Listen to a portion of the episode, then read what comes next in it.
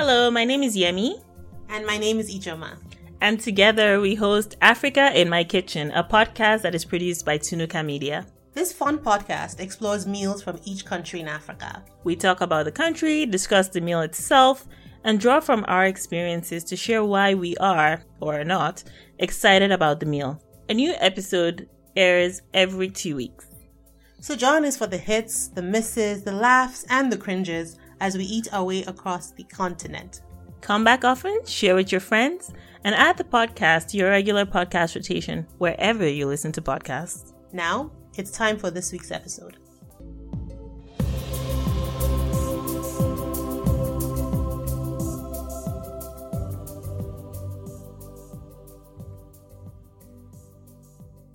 Start recording in three, two, one, go. If you dream of moving mountains tomorrow, you must start by lifting small stones today. Hello, friends. Hi, that quote is actually a proverb from the country we are in today. We are in Equatorial Guinea, and our dish of the day is called akwadu. Equatorial Guinea is interesting because it is the only African country that has Spanish as its official language. Bet you didn't know that. It was colonized by Spain until 1968. Equatorial Guinea sits on the west coast of Central Africa and it is made up of an insular region and a mainland region. So the insular region has two islands, and Malabo, which is the capital city, is on one of these islands. The mainland area is called Rio Muni. The two regions are separated by another country called Sao Tome and Principe. And here's a random fact a citizen of Equatorial Guinea is called an Equatoguinean. I did not know that. It's a mouthful. Eh? Yeah, it is. Also, fun fact both countries are really beautiful. When it comes to the cuisine of Equatorial Guinea, you'll find a lot of things we've talked about before, like yam, cassava, peanut sauce. But sometimes you'll find animals like antelope and crocodile, which are less familiar. You'll also find a lot of fish and lobster in the coastal areas. Black tea with milk is also quite popular, and multiple sources call it the national drink of Equatorial Guinea. It is called Osang tea. Have you ever had crocodile? I have. No, actually, no. I've had alligator. It was fed to me. What? Oh, yeah, there's a story there. Essentially, this woman. Wait, sorry, why do you sound so angry? Like, I'm still. The anger still emanates from inside my soul. Okay, get to the story. 20 years ago to today. So because I went to boarding school, um, I generally had to travel away from the state I lived in to another state where my school was. So for the first little while before my parents got us a place there, we stayed with this person. I want to glorify her name with saying her name because I still feel resentment for this particular dish she made me. Wow. Yeah, I'm still really bitter about that. Anyway, so when we got there, I had told her I really don't like fish. And I was like, it's okay, I'll eat all my food without any proteins on it. I'll just eat whatever. And she kind of bullied me into eating this meal. And she's like, no, it's not fish. It's just something different. Try it. You might like it. And she's much older. You know, in our culture, respect, respect, respect. And it got, it actually got really awkward because I kept saying I didn't want to eat any.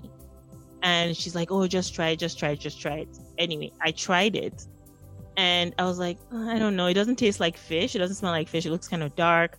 But all right, we'll see. And so I tried it and she was like watching over me. And then after I finished eating it, she's like, Oh, yeah, by the way, you just ate alligator. And I threw up so hard. I actually cried because I felt betrayed by an adult that was. It wasn't fish. It wasn't, but it was like why didn't you tell me what it was? Oh. Give me the option to choose or not choose. Because she essentially bullied me into eating that meal. And mm-hmm.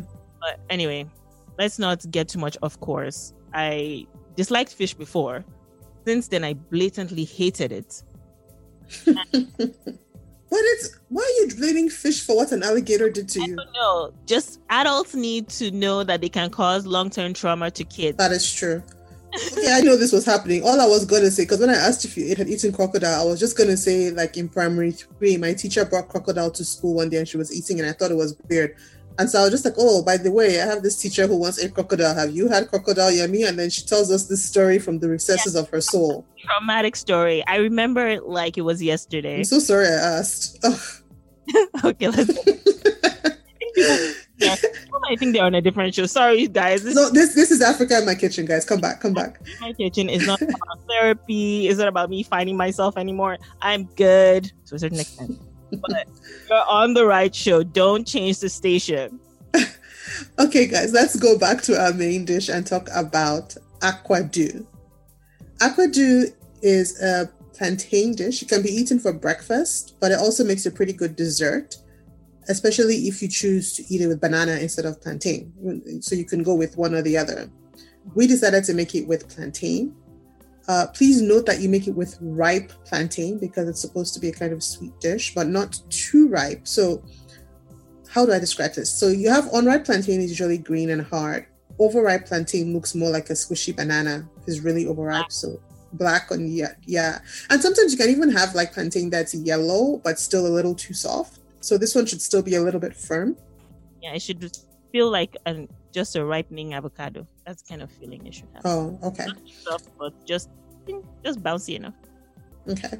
Um, so you can, like I said, you can go with either banana or plantain, but I went with plantain because I was curious to see what it would taste like. Usually, when you think banana, you bake banana with sweet stuff. That happens a lot. There are lots of banana um, desserts like that. So I wanted to try it with plantain. Um, so for our first time listeners, and because we recognize the fact that not all our listeners are from the continent, there is a big difference between a banana and a plantain. Yes. So yes. and I thought I would chime in here.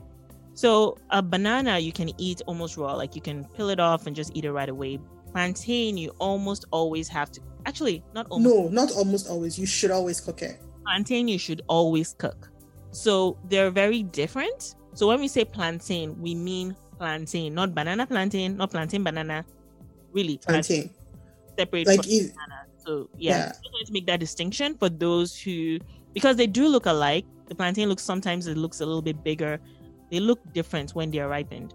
Most importantly, the grocery store labels them so you can actually tell which one is the plantain. There's there's that too. Let's let's keep Yes. it let's keep it silly simple. Let's keep it simple. Like just check if you see something. I feel like instinctively you might see something and think, "Oh, is that a banana?" If you have to question it, just check the name to make sure it's banana and not plantain, or not you know, plantain and not banana. Basically, another way to tell though is if you have something that's yellow and ripe, like you can't open up a plantain as easily as you would a banana. Mm. You almost have to cut the head off and then peel it. So peeling it is not as easy. Please, for the love of the Lord, do not try to eat plantain without cooking it. well, if you try, you know, it's not our fault. That's We you. warned you. Yeah. Yeah. Anyhow, so like we were saying, the plantain should be ripe but a little bit firm. Uh, how akwadu works is you, is basically baked plantain in butter, honey, a little bit of lime, and topped with shredded coconut. You can probably use sweetened coconut actually, but I used unsweetened because I wanted to tone it down a bit. We already had the honey and the sugar and all of that stuff. So I figured let's try it with unsweetened coconut.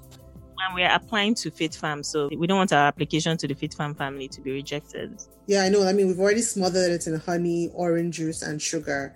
We're not going to like take it overboard at all by adding like sweetened coconut.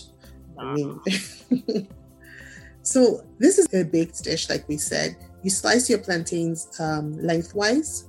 You put it in a baking dish, and then you pour melted butter, honey, and orange juice, and a little bit of lime juice or lemon juice over it. And then, depending on how sweet you want it to be, you sprinkle some brown sugar over the plantain, and then also sprinkle some shredded coconut, and then you bake.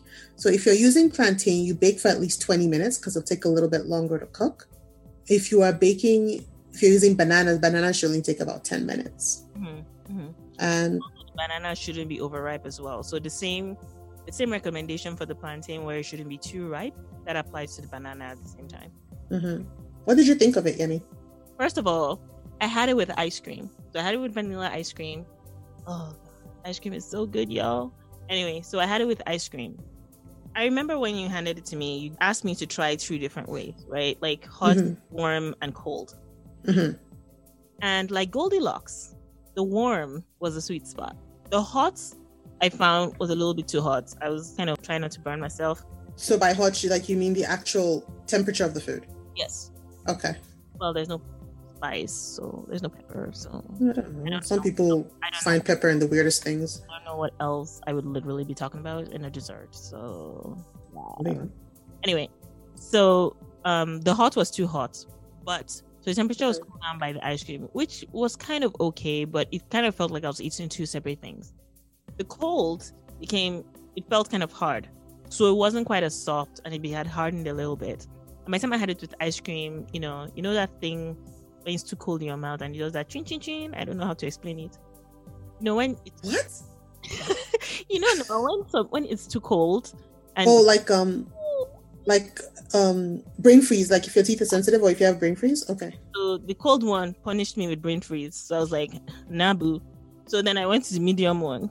So the medium one was perfect. It was kind of like eating a warm brownie with ice cream because it was warm enough that it didn't completely melt the ice cream, but it was Mhm. cold enough that it didn't burn my mouth. That being Okay. I find this is an amazing thing for people to make, especially at like parties or get-togethers, or if you're going over to um, a potluck. I think Mhm. it's really amazing as a dessert because it's very different, Mhm. and the combination of the coconut plus the sweetness of the plantain blended together with the honey. Ooh, Lord, You sound like you really liked it. I did, I did. That's a Oh. very long-winded way of me saying I liked it, but the medium one, oh, not the hot or cold, but Okay. that one. Oh, in fact, the only thing is that it doesn't keep very well very long. No. You know, if you're going to make it, don't waste food. You know, we don't waste food around here, so make just enough that you can consume or your guests can consume. But highly recommend. Ten over ten. Yeah, and it's simple to make too. Like you just dump stuff. Most of the things you already have, except for maybe the plantain, maybe the coconut. Dump it, bake it, and you're done. That's interesting. I, for me, it was just okay. The I know oh, you see her eyeballs. Maybe because it's sweet. I don't know. Um, Also plan. I I found it a little bit tart because I had like I, I think maybe there was too much lemon in it for me. If I were to make it again, I would use a little less lemon because the recipe I used called for two lemons. Now the thing is, when it comes to fruit, things like lemon and oranges and things like that in general, size matters, right? So what somebody can call two lemons could be two small lemons, two large lemons. It's very subjective. So I don't know if maybe I used more lemon than the recipe called for, but I found it a little bit tart. And the tartness came through when it was warmer. Kind of like, so I didn't really enjoy it hot. I liked it a little bit warm, just like you. I didn't really try it cold. So I don't know why I told you to try it cold. That's actually kind of funny because you said cold and I was like, oh, okay. Guess that was just you. we did agree that I would be the taster slash test subject. So Oh, okay. There you go. I guess. Um, so warm, I liked it best. Uh, it was just okay for me. I think if I tried it again, I might try it with banana instead of plantain. Funny enough, which is odd because plantain is always correct. Plantain is always king, Yeah. and yeah, and I definitely I liked the lemon because it stopped it from being like syrupy sweet, but I thought it was a little bit too much. But all in all, like you said, it's nice. You get the balance right. It's a quick, easy, different dessert to take. And I don't know if you're supposed to have it with ice cream, but just like you, I had it with ice cream, and the ice cream really rounded it out nicely for me. Hmm. I think I had it with Elk Mountain ice cream or something, which is like peanut butter, chocolate chip, and vanilla mixed together. My mind. I'm just like closing my eyes and like trying to remember the taste in my mouth. It was so good. Interesting. I really liked it. Uh, yeah. Anyway, you, you guys know when I like something, I just ramble on and on. When I don't, I'm just like, it was, yeah, it was okay. But but this one, I, and in fact, if you want to go to, you know, Thanksgiving, if you're in the States, Thanksgiving is coming. If you're in Canada, well, we already passed Thanksgiving. But if you're in the States or some other places, Thanksgiving is coming. Family gatherings are coming. You want to stop the party?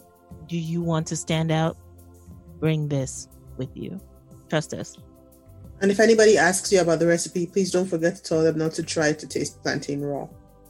That too. That can go south really quickly. Yeah. Yeah, it can go south. And that's navigation type thing. I don't know what to say. Anyway. yeah, it can go south. And that brings us to the end of another episode. As always, thank you so much for listening. Let's do this again in two weeks when we head back to the Horn of Africa. However, before I leave, I did want to make a quick plug. If you haven't yet, uh, make sure you check our Instagram page. In between the bi-weekly episodes, we do post info posts about the country we spoke about last. You know, just something to keep your brain juices flowing while the food juices are still cooking. And so we will see you again in two weeks when we head back to the Horn of Africa. Till then, see ya.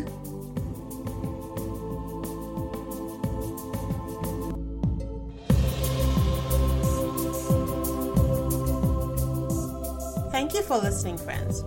As a reminder, the podcast is released every two weeks. Follow Tunuka Media on social media, including Instagram, YouTube, Facebook, and Twitter, to connect with us and be on the forefront of upcoming shows and program schedules.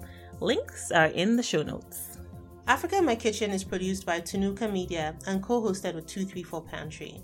So while on Instagram, follow my page, 234 Pantry, for more food related content and fun facts about dishes and ingredients. Tunuka Media also produces another show called Overlooked, which I host, with more shows on the way. Like and subscribe, and if you learn something new, support the show by giving Africa in My Kitchen a high rating wherever you listen. This helps the show grow and gets more people just like you to learn also. So until next time, Bye!